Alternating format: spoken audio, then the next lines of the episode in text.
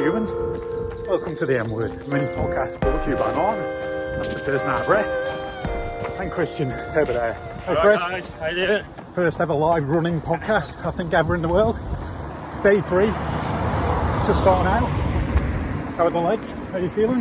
Uh, just um, chosen a bit more of an undulating route today, so just uh, making sure going uphill here, just super kind of reserved because I'm just a bit conscious of your calves and pulling something. So yeah, I mean another hot day. I think yesterday caught me out a little bit. Um, luckily there was plans in place to cope with the hydration with feeds, but I've uh, one thing I've had a lot of help. Fiona Gell and her husband have uh, stashing drinks around the course as we speak. Right. So I think that was yesterday. It could have got the better of me if I, if I was running alone, uh, but my mum was out in the car. So legs going off yesterday. I don't know. Normally they settle in after about 20 minutes, but um, I don't know. I feel all right. I mean, I just today I think you know it's not about what pace I'm doing these marathons. I just want to get another one boxed off and Yeah. just make sure I keep my heart rate low on anything that goes uphill. Uh, so ideally want to finish every marathon, especially the first few, kind of as comfortable as possible really. Yeah. Um, and, fu- and fueling, how are you finding that? yeah, well, yeah, I've Even had a lot of support. Yeah, I, I'm not normally that hungry straight after exercise, but I have been like just scoffing stuff, just forcing it down me.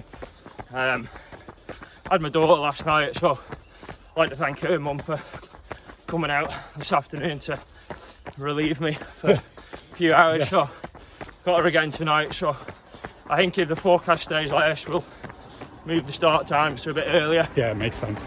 Makes sense. And sleep, how, do, how are you sleeping? Are the legs Uh, twitching at night yet? Or just naturally tired last night. I mean, as you would expect? the recovery side went out the window a bit last night um, and this morning because obviously Hallie doesn't want to watch me on a foam roller for an hour.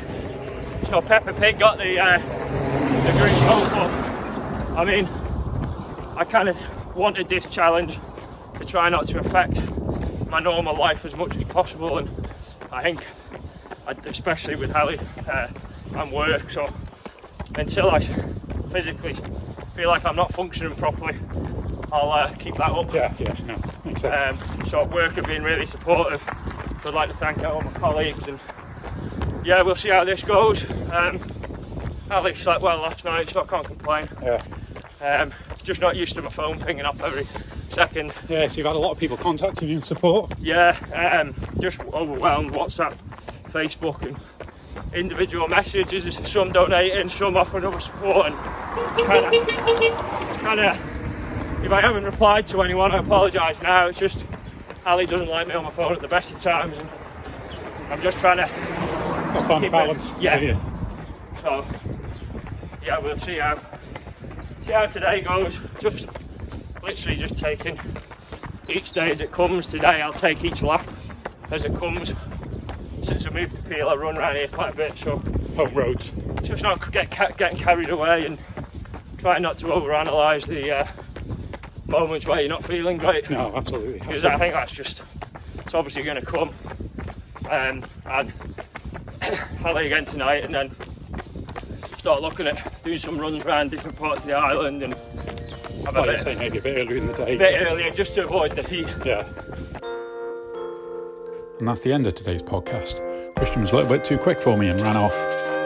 So don't forget to donate through the normal channels you see on social media. A word out from Martin.